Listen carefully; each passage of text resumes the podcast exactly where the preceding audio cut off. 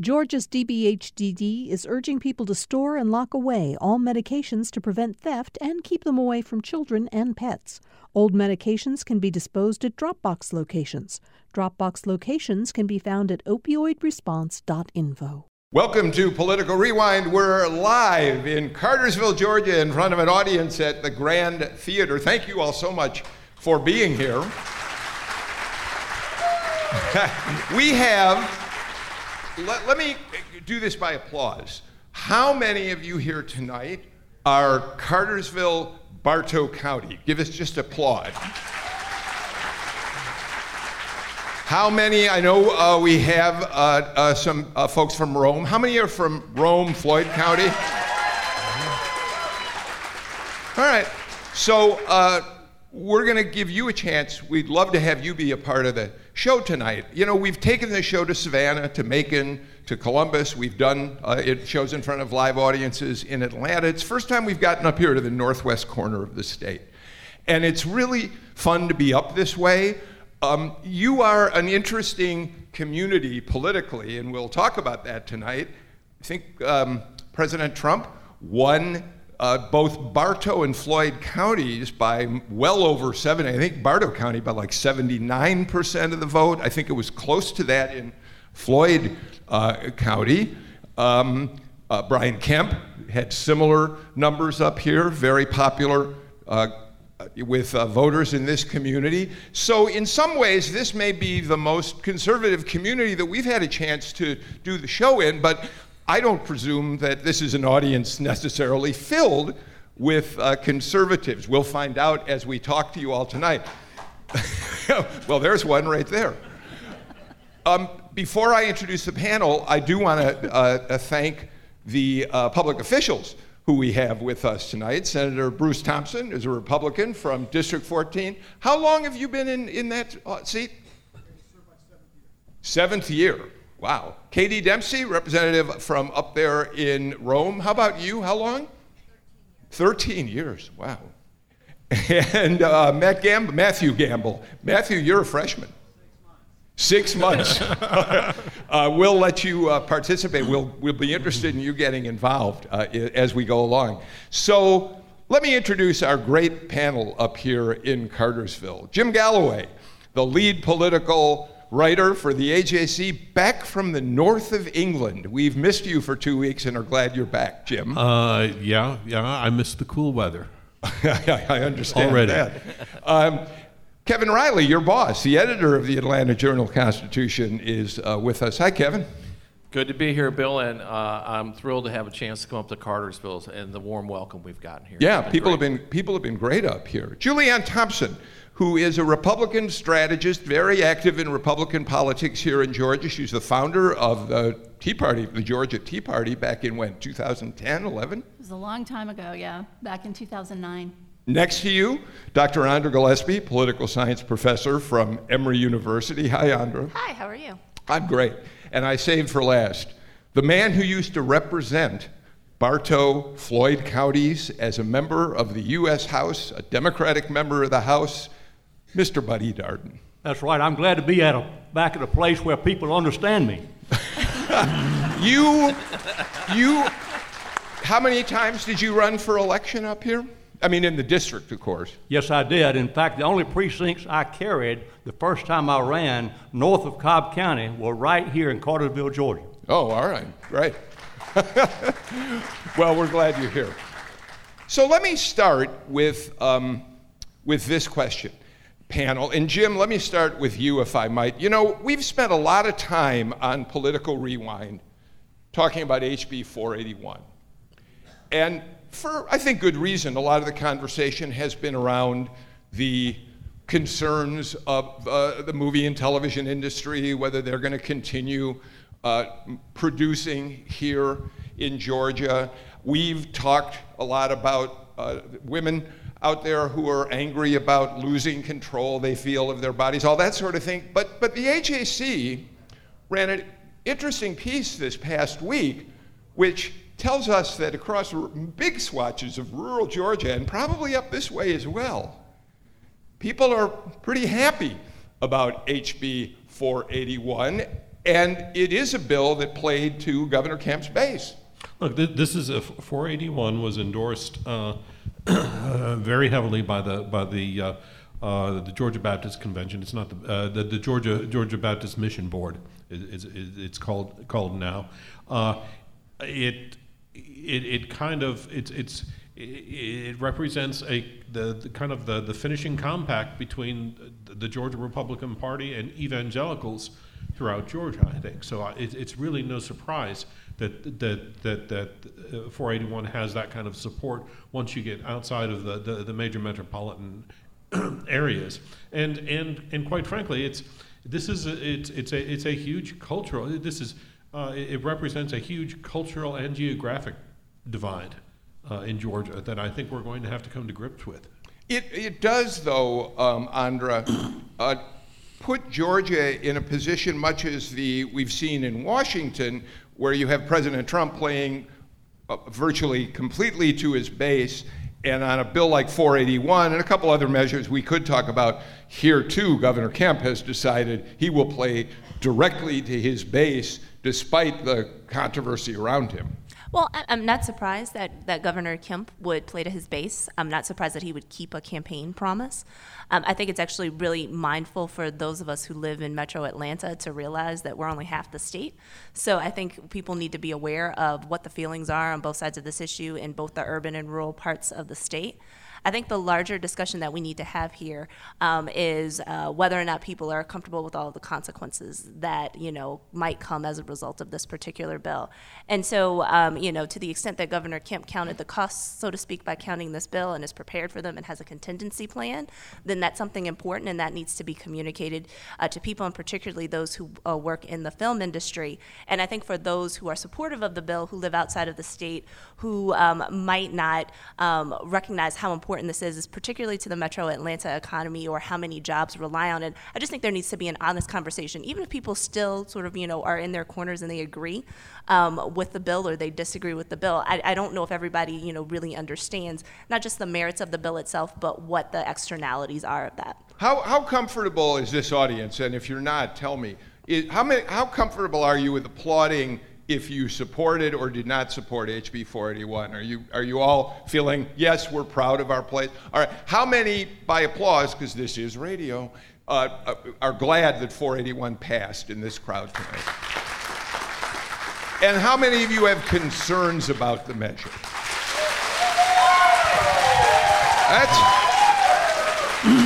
Julianne, that's pretty interesting. What do you think of that? It is interesting. I think that HB 481 is very telling as far as the polarization over the abortion issue is concerned.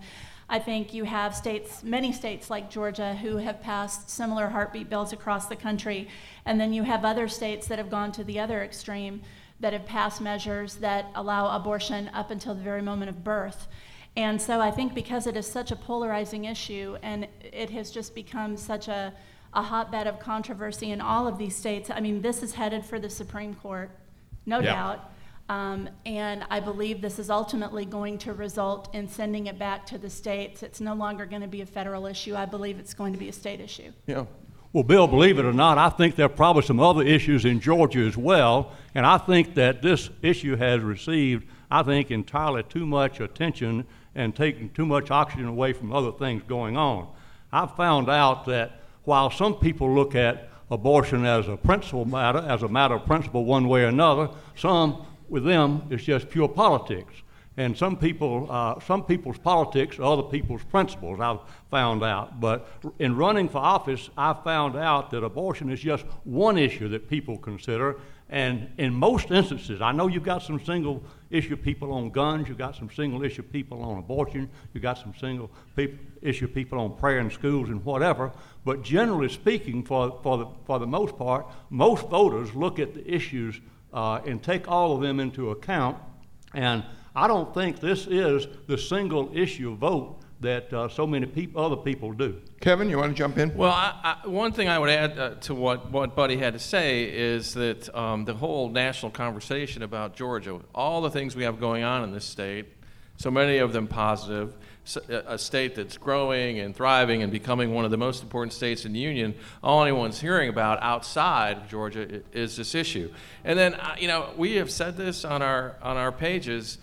You know, this law, we're going to spend a whole bunch of money because it's going to court. It's really probably not going to go into place. It is not a top issue in any poll for Georgia voters. It's not the most important thing. We're not changing anyone's mind tonight or ever on this thing. And I think we just have to remember that we'd be better off working where we have lots of common ground instead of rushing to the issues where we're most separated. So I want to...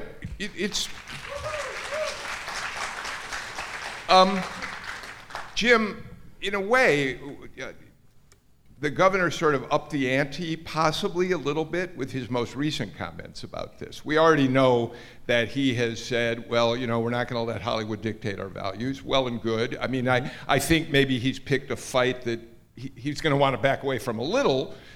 But then he told the Savannah News, Adam Van Bremer, editorial page editor, did an interview with him over the weekend, and he brought up the other issue. He said, you know, there are a number of people, there are many people here who don't like the tax giveaway, the tax incentive we give to Hollywood in the first place. And that struck me as something that those film people are going to listen to and be a little, that might add a little to their concerns already. Right, and it was probably about 4 or maybe 6 years ago. I was at an orientation meeting for new lawmakers that they have in Athens in every other year, and one of the a fellow from Villa Rica who had just gotten elected raised that very point. He says, "Why are we giving tax breaks to people who are going to want to change us?" And you know it's. I know if you're a Republican, you're looking at Hollywood and you're saying, you knew who we were when we came. But the flip side of that is that Georgia Republicans had to know who Hollywood was when they reached out and brought them into the state. I'm sorry. Go ahead. So this is a. I mean, it's a mutual sparring match. Yeah. Senator Thompson, let me just, I know Buddy wants to get in, but as long as you're here, what do you think when you hear all these people applauding say they don't really like 481? Well, I think everyone's got an opinion on this issue. I applaud Governor Kemp for standing by the promises he made when he was running for office. The reality is this issue is very deeply seated in our family. Both our kids are newborn adoptions. Our gifted child, Faith, who sang the national anthem for Pence, was 5 minutes from being aborted. Her mother did not feel like she had another choice, but once positioned with another option, she clearly said, I would rather put the child up for adoption than aborting. I think we've got to do a much better job in our state providing these ladies and these women with options other than just abortion. Katie Dempsey, are you worried about the reaction of the film and television industry? Not probably at the level that you are, actually. What do you mean? Do you think, because why? Why do we have a different position, do you think? Well, I hear the conversation about this is about speaking to the base, and it's really not. It's about speaking to life. And that's what is lost in this conversation, I think. There's a life in there that matters. It matters particularly the later that you carry that baby. I have spoken with so many people since we did do this, and it was very courageous. I applaud Governor Kemp for it. He had to pull many of us along. This is a conversation you don't have if you can avoid it, without a doubt. But I have spoken to so many people who are adopted and who have adopted, and we need to be careful to make sure that those babies have that opportunity. And we have talked about that on the show. We said it's not. And for some people, this is primarily and specifically, Julianne, a moral issue, not a political issue. It is, and in many cases, a deeply held religious issue. For myself, I'm one of those people, and I was reading, you know, a comment by Dr. Ben Carson. One must be able to recognize the depravity we have sunk into as a society when valuing a baby's life is frowned upon, and I think that. He encapsulated exactly how most conservatives and most Republicans feel about this particular issue. Now, sometimes we vary in in how extreme we want to take that issue, but I personally believe that life begins at conception, and I support this bill. I thank our senators and our state representatives that voted for it, and I'm extremely proud to have a governor that values human life and who keeps his promises. All right, Andra and Buddy, I know you want to get a word in, so let me do that, and then we're going to move on. Andra and then Buddy. So now that we've passed this bill, and it's likely going to end up in court, and I think, you know, part of the reason why we saw this happen this year was that Georgia wasn't the only state that was considering a heartbeat bill or something that was potentially more stringent. And so, you know, there is a strategy behind this, and the strategy is to try to create a judicial controversy that ends up having to be settled by the Supreme Court. And I think that that's definitely where we're headed. But I think for those who really do care about this issue, and I think that there are many people who care about this issue, and I don't doubt anybody's sincerity on this issue, and I speak as a pro-life evangelical. One of the things that we need to talk about if we're going to talk about life is thinking about sort of what that looks like all across the life spectrum. And so if we care, and I will talk anybody out who's close to me, I will try to talk them out of an abortion if I feel that I'm in a position to be able to do something along those lines. But there are other things that we need to be talking about. You know, I was certainly raised in the era where I was pulled out of sex education because my parents didn't want to give me ideas about fornicating, but there's a need for comprehensive sex education, right? Because we all need to know how the plumbing works. It's not about trying to get people to do stuff that they're not ready to do. We need to have access to contraception. We need to have access to prenatal and maternal care and post-birth child care, and all of these kinds of things. And if that's not on the table for the discussion, then this looks like this kind of pumped up political point. And I think that's what we need to be talking about now that this bill is passed. All right, Buddy, I'm going to get you wanted the last word on this. Well, I was wondering if you're going to give me a chance, Bill, because you always get a chance. As I've said many times, while I don't doubt the sincerity of all of the people who've expressed, especially the representatives who've expressed their opinions here tonight, one person's principle is another person's politics. And I think this has been driven far more by politics than it has by principle. And in my view, after talking with representatives from our former governor, they always saying that the way you run the state is you run to the right, and once you get the election behind you, you govern from the middle.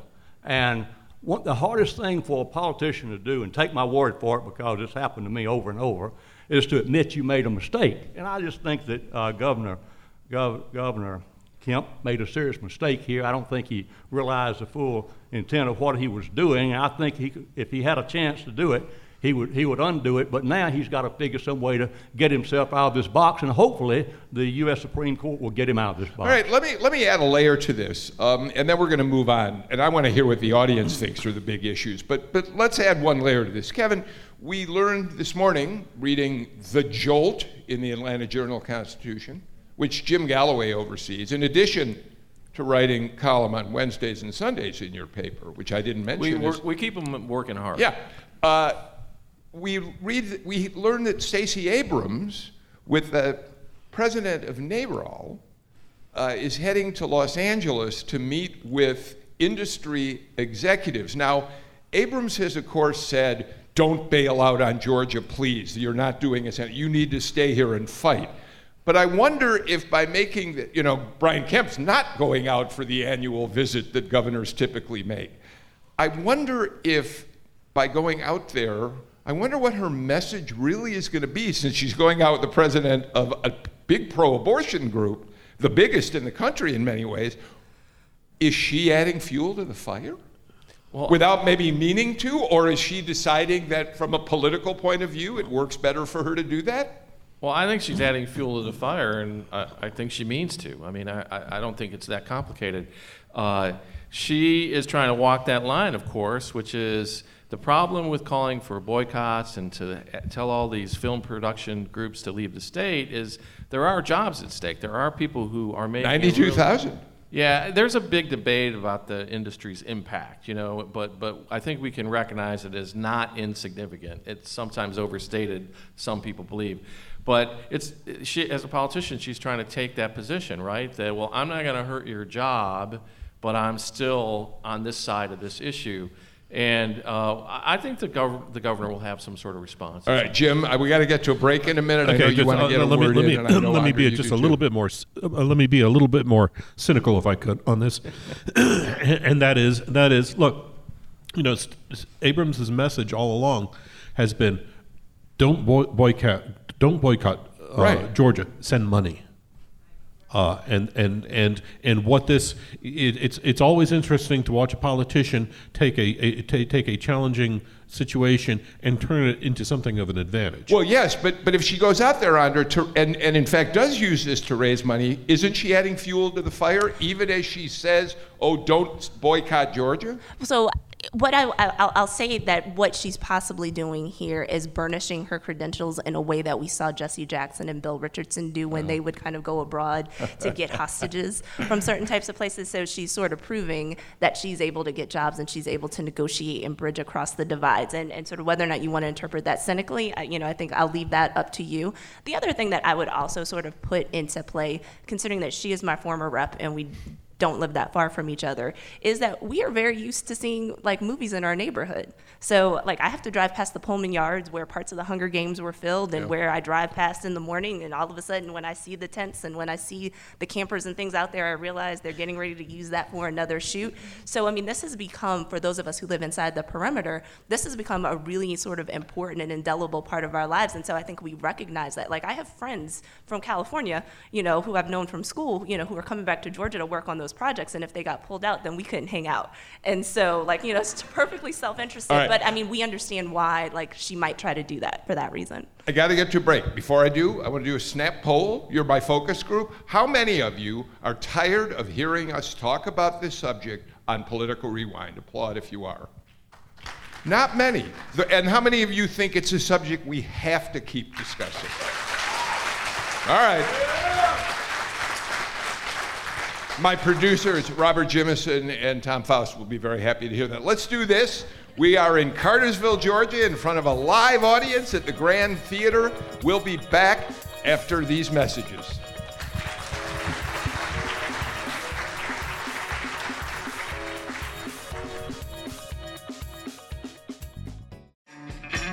Are you thinking of getting rid of your old car, truck, or RV? GPB's vehicle donation program is here to help.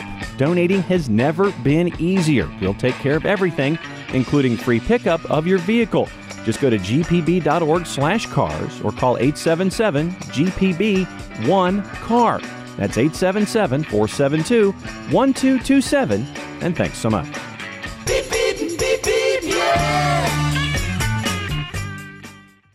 30 years ago, tanks rolled in and Chinese soldiers fired on demonstrators in Beijing's Tiananmen Square. A row of tanks stretches from one end of the square to the other.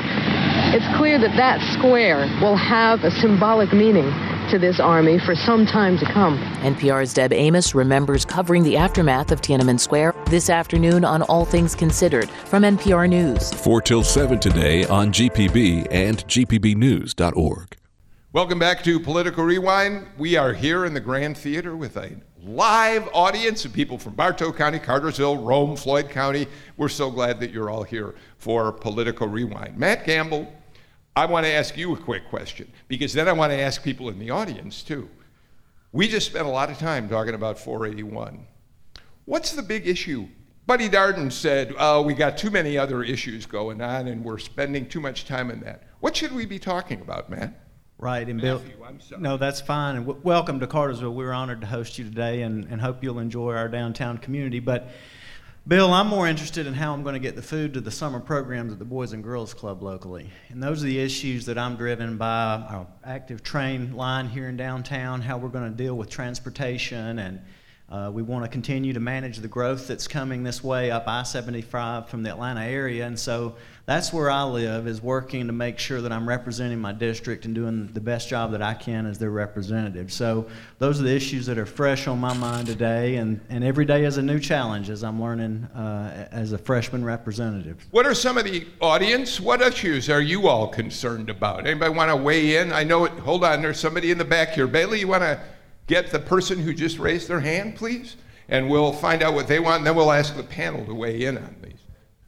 The farmers in South Georgia who haven't been helped with their money that they need from the government. You know what? I am glad you asked that. Robert Jimison sent me a note 5 minutes ago saying, you know, the House went back into session today after their Memorial Day recess. They came in early this evening and they passed the emergency relief bill. Thank goodness. Thank goodness. Anybody else, or should we turn it back to the panel? All right, let me go. Oh, here we go. Come on down here, because I'm supposed to stay in sort of the light. Tell us your name. My name is Beth, and I'm concerned about the tariffs. Say it. I'm concerned about the tariffs. Oh, yeah. Let's talk tariff. Thank you, Beth. All right, you guys. So we now have, how much of Cartersville and Rome are going to be, you've got Shaw Industries. I assume that's a problem. They're doing flooring, right? Carpeting, tile, all that sort of thing. I don't know, does it affect Budweiser, Anheuser-Busch? Oh, yeah. Yeah? So let's talk, buddy. We've got chemical products out here, and of course, the plant up in Adairsville that manufactures quartz. Yes. And they're going to be severely impacted by the tariffs if this keeps up. And we've got to remember that when tariffs are imposed, the people who pay them are the people in the country where the tariffs are imposed, that is us.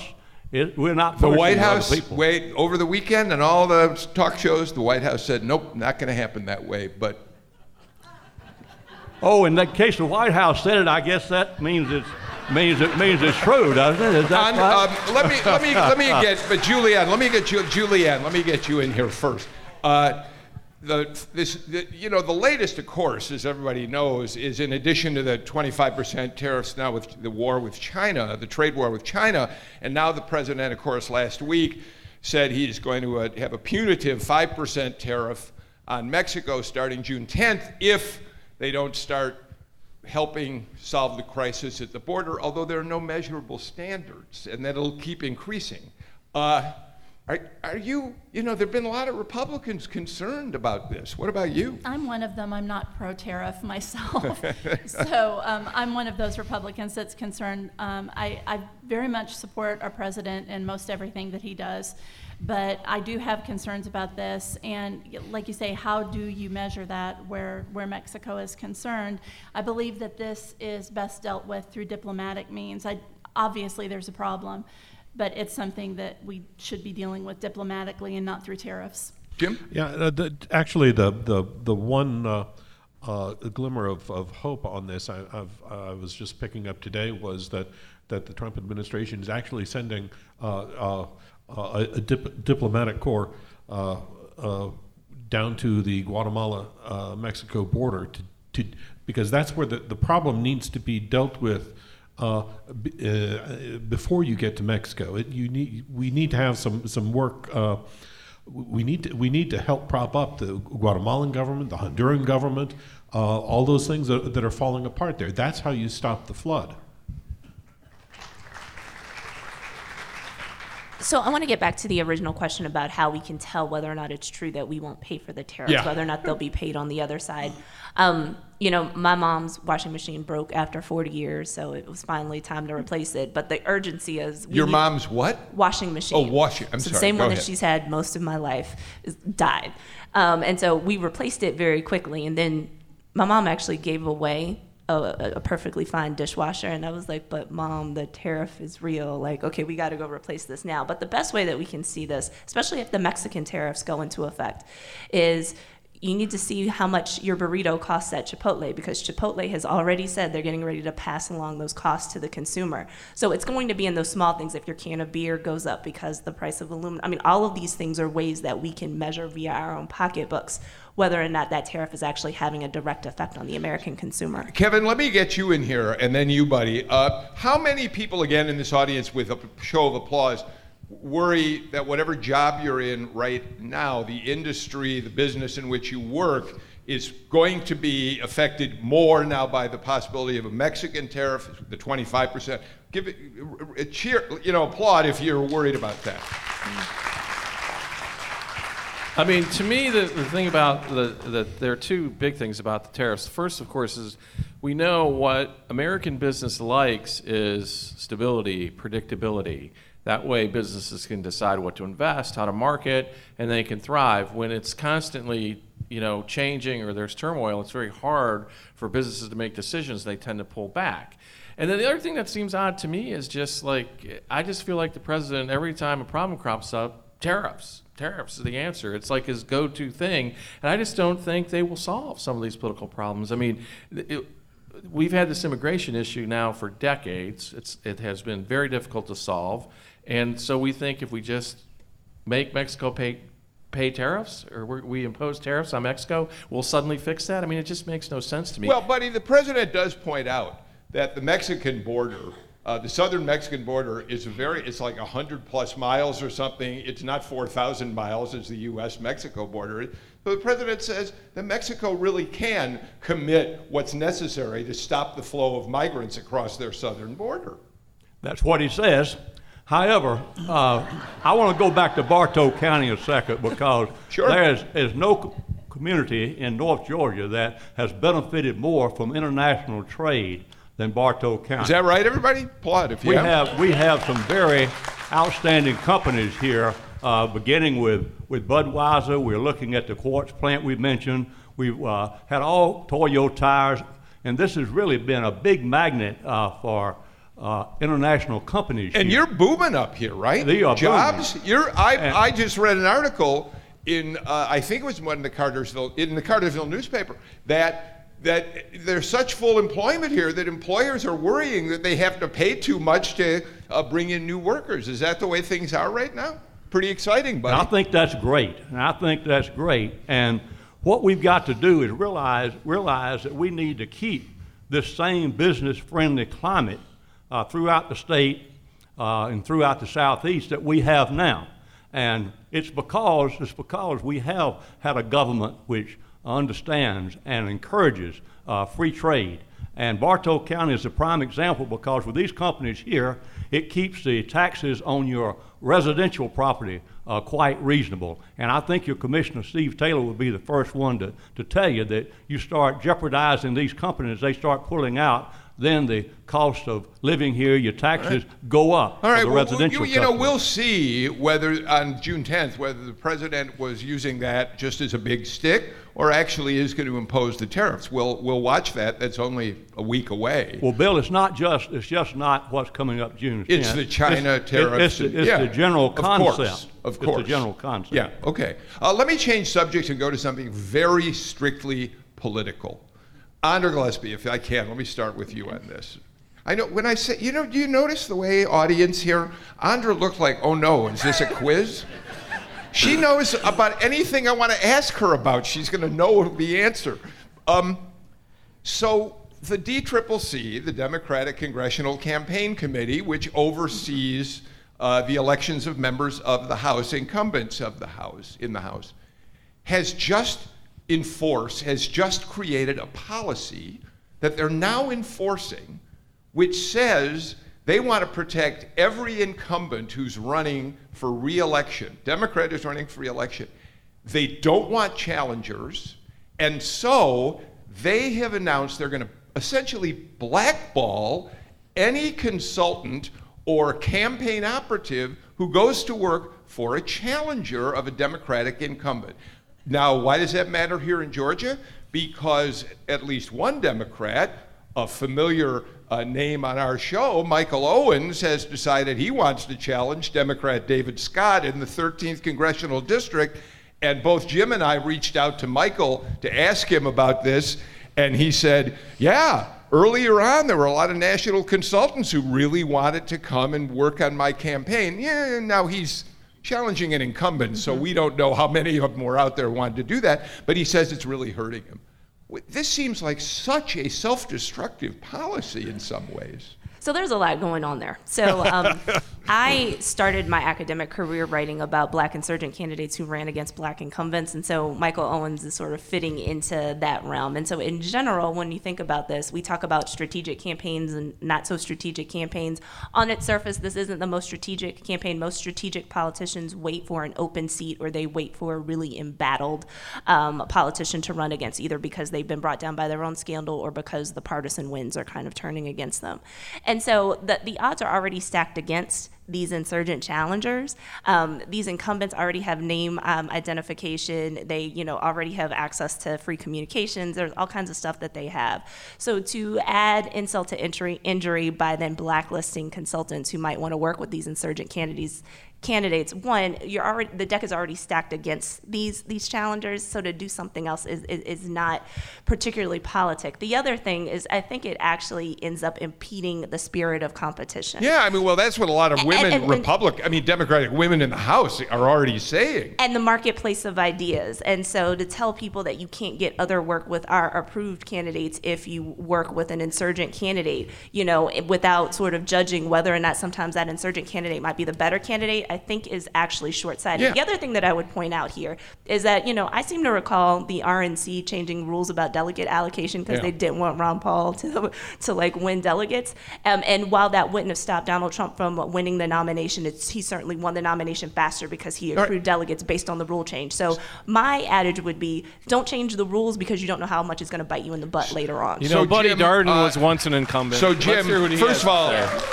first of all, let's face it, our friend Michael Owens, who may or may not make a good congressman, we're not commenting on that, he really wants to run for Congress no matter, and he thinks he's the better guy than David is. But Alexandria, how many in this audience do you think Alexandria Ocasio-Cortez is the devil? Just by applause. All right. Okay. So Galloway, she would say, I wouldn't have been able to be elected against a long-time incumbent if it. I think this policy is very much directed at AOC and Georgia aside, Michael Owens aside. The real fear is will this prevent more women from running for running for Congress and changing the makeup of Congress? We had our just finished having our biggest year in 2018 in terms of what 100 women, 103. I'd go 102, 103. Yeah, somewhere in that territory. And so are you now saying that you're going to the House Democratic Caucus is still over 50% male. And if there are people who want to change that, the only way you change that is by challenging. Kevin, it strikes me that Speaker Pelosi has enough trouble on her hands trying to rein in the liberal members of her caucus, and this just further irritates a lot of, especially women, who think that she's holding back on things like impeachment and.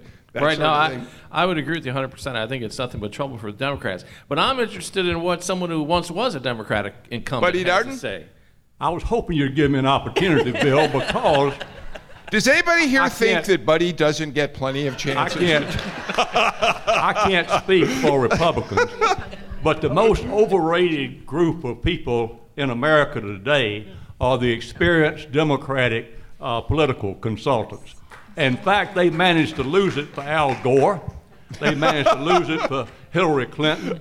Every time I went against my own instincts and went along with what the consultant proposed, mistake. So I would be the first one to say that political consultants on the Democratic side, Juliana, are highly overrated and, in my opinion, highly effective. And the best ones are the ones who get in the campaign for the first time and have that enthusiasm and don't do it for the money. They do it for the commitment. Julianne,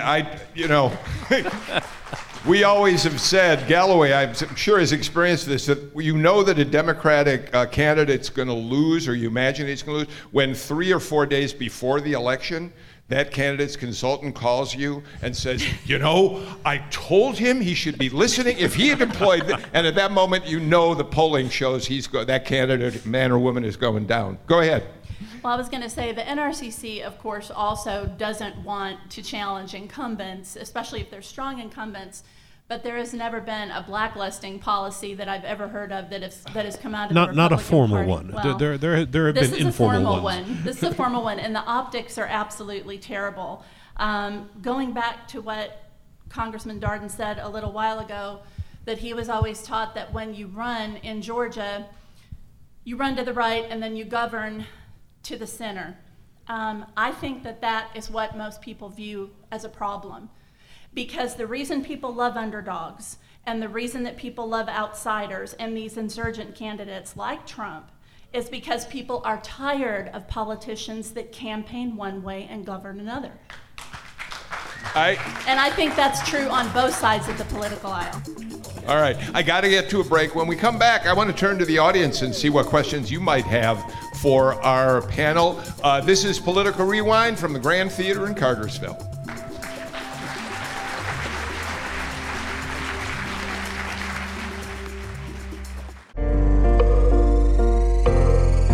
I'm Ross Terrell, GPB's reporter in Atlanta. I cover issues that affect the metro area, and I break down what they mean for people across the state and people just like you. Issues like MARTA expansion and new cityhood movements making their way through the Gold Dome. Listen to Georgia Public Broadcasting for in-depth reporting that matters and stand with the facts. On the next Fresh Air, breaking the story of R&B star R. Kelly's underage sexual victims. We talk with Jim DeRogatis. The stories he broke include the sex tape, or rape tape, that led to Kelly's 2008 trial, and the sex cult that Kelly ran. DeRogatis has spoken to many of Kelly's victims. He has a new book called Soulless, The Case Against R. Kelly. Join us. Fresh Air is this afternoon at 3 on GPB and gpbnews.org. Welcome back to Political Rewind. Kevin Riley, Jim Galloway, Julianne Thompson, Andra Gillespie, Buddy Darden here at the Grand Theater in Cartersville, Georgia. We've got a pretty good-sized audience out here, a couple hundred people, I think, and we're going to give them a chance to weigh in. Yes, sir. Tell me your name and ask your question. Russell McClanahan from Rome, Georgia, and this is my question. First of all, if we went back, well, this statement first 100 years ago, we'd be having another pretty hot topic, and you know what that would be? What would it be? It'd be that the women's right to vote. Oh, all right. I don't know if this was 100 years, so it shows how far we've come, but the other thing they would be discussing would be the arms carry. There was a big move to get rid of handguns. So it makes me wonder how far we've come in 100 years, but my question is this. Seaborn Wright was a representative from this area, and he stated that when he ran the first time, it was because he was there to serve the people. But from then on, when he ran because he would have to run because his main job was to get reelected. Well, and there's a question, which is all about incumbency and why you need to keep getting reelected, buddy. Why did you have to keep getting reelected, for goodness sake? Well, I didn't always get reelected. In fact, I served 6 terms, and the people decided that they wanted me back home, and I followed what the people told me. It was that drive-by jogging with Bill Clinton that did you in. Who wants to say something about term limits? Anybody? Well, you do have Ted Cruz introducing legislation in D.C. that would limit senators to 2 terms. To 12 years, then you have to look at who you're giving up. At that point, you're giving up Sam Nunn, you're giving up Johnny Isaacson, and that's I think that's something that has to be weighed. There's a lot of hypocrisy in that bill. Strom Thurmond, toward the end of his career, came out in favor of term limits, and he's been there 50 years. Yeah. So there's a lot of hypocrisy about that. Bailey's got somebody who wants to ask a question. Hello, my name is Harris Allen, and I'd like to ask the panel about an issue regarding Georgia's health. The population health in Georgia ranks 39th or 40th. Across all states in the country. And we know that health is intimately tied to productivity. And therefore, Georgia's #1 business ranking is in jeopardy as a consequence of its health standing. What I don't hear is the health issue being brought up and all in effort being considered. Let me. I'm sorry, but that's. I think it's great that we talk health. By the way, we learned just before going on the air, Kevin, that the governor's office has now picked a firm to do the proposal for Medicaid waivers. Right. That's why I wanted to jump in. I mean, so the state is moving forward on that health care waiver. And as all of you know, Georgia has resisted strongly expanding Medicaid. And the governor wants to look at a way to get some of that money into the state that doesn't just grow the Medicaid rolls and the spending for the state. And those of you who listen to the show know that just a week ago, Bill and I did a show with folks from Grady Hospital where they talked about their program. So I think that all kinds of people in the state are talking about what to do about health and health outcomes in Georgia. How many of you in the audience would like for Governor Kemp to, in fact, do a complete expansion of Medicaid, to make Medicaid a What do you think when you hear that? I think your audience misspoke. All right. Well, you know what, though? Despite those sentiments, and our own polling shows similar sentiments, I just think the governor and the legislature are very reluctant to simply expand it. And what they want to do is figure out a way to get better outcomes, maybe through this waiver and other ways. I mean, that's just reality in Georgia. That we're not going to just expand Medicaid anytime soon. We got another question back here somewhere? Huh? Do you have a question? Yes. I'm Christy Turner. I'm a college student, and I was just wondering if there's anything on the table for, you know, college tuition, because there's a lot of times there's scholarships and everything else, but you kind of have to be very poor or come from a family with, you know, there's a lot of kids and a single parent, and even though if you have the academic, you know, achievement for those scholarships, there's still a lot of... Where do you go to school? Savannah State University. So there's the Hope Scholarship? Yes, I have that, but I'm talking about, you know, larger funding than that, because I also want to go to law school, and that's not going to be cheap after getting a four-year degree. Yeah. You know what, Galloway, there are Democratic presidential candidates who are making part of their platform free college. It strikes me that if you want to give Donald Trump a real opening to talk about socialism, that may be a great idea, but how does that play in a campaign? Well, you know what's interesting is over the last 2 weeks we've all been kind of stirred up by this billionaire who has declared that he's going to pay off the college tuition bills of 346 graduates of the student loans at Morehouse. Student loans at Morehouse, and what I found interesting is just how difficult that is to take care of those loans, and how that's going to. Now you take Morehouse and you multiply that by 40,000, 50,000 college institutions, and you're talking about a real serious problem here. Bruce Thompson said he wanted to weigh in real quick. Yeah, I just think it's interesting. There's no such thing as free. I mean, there just isn't. So when we talk about free this and free that, that money has to come from somewhere. And last I checked, there are no money trees going in Bartow County. You're going to shift that wealth from somewhere. I do feel like we need to be able to provide an opportunity for students that want to go to college, but we got to hold them accountable, because we've got a whole bunch of kids starting college out of hope, and then they don't follow through as well. Okay. You want to take another question? You've got a question over there, I think. Carly? Hi, I'm Rebecca Moy with the League of Women Voters out of Rome and Floyd County. We have a question about security of our new machines, and what assurances do we have that they will be totally secure? Who wants to grab that one? Well, Jim. I can tell you that we had the Judge Totenberg decide that the Abrams lawsuit challenging Georgia's voting system would be allowed to proceed. And if you read through the decision, there were a couple interesting lines, and there were two places where Totenberg was saying that it may be a portion that's removed from it, and that is the effectiveness of the voting machines and the cybersecurity measures.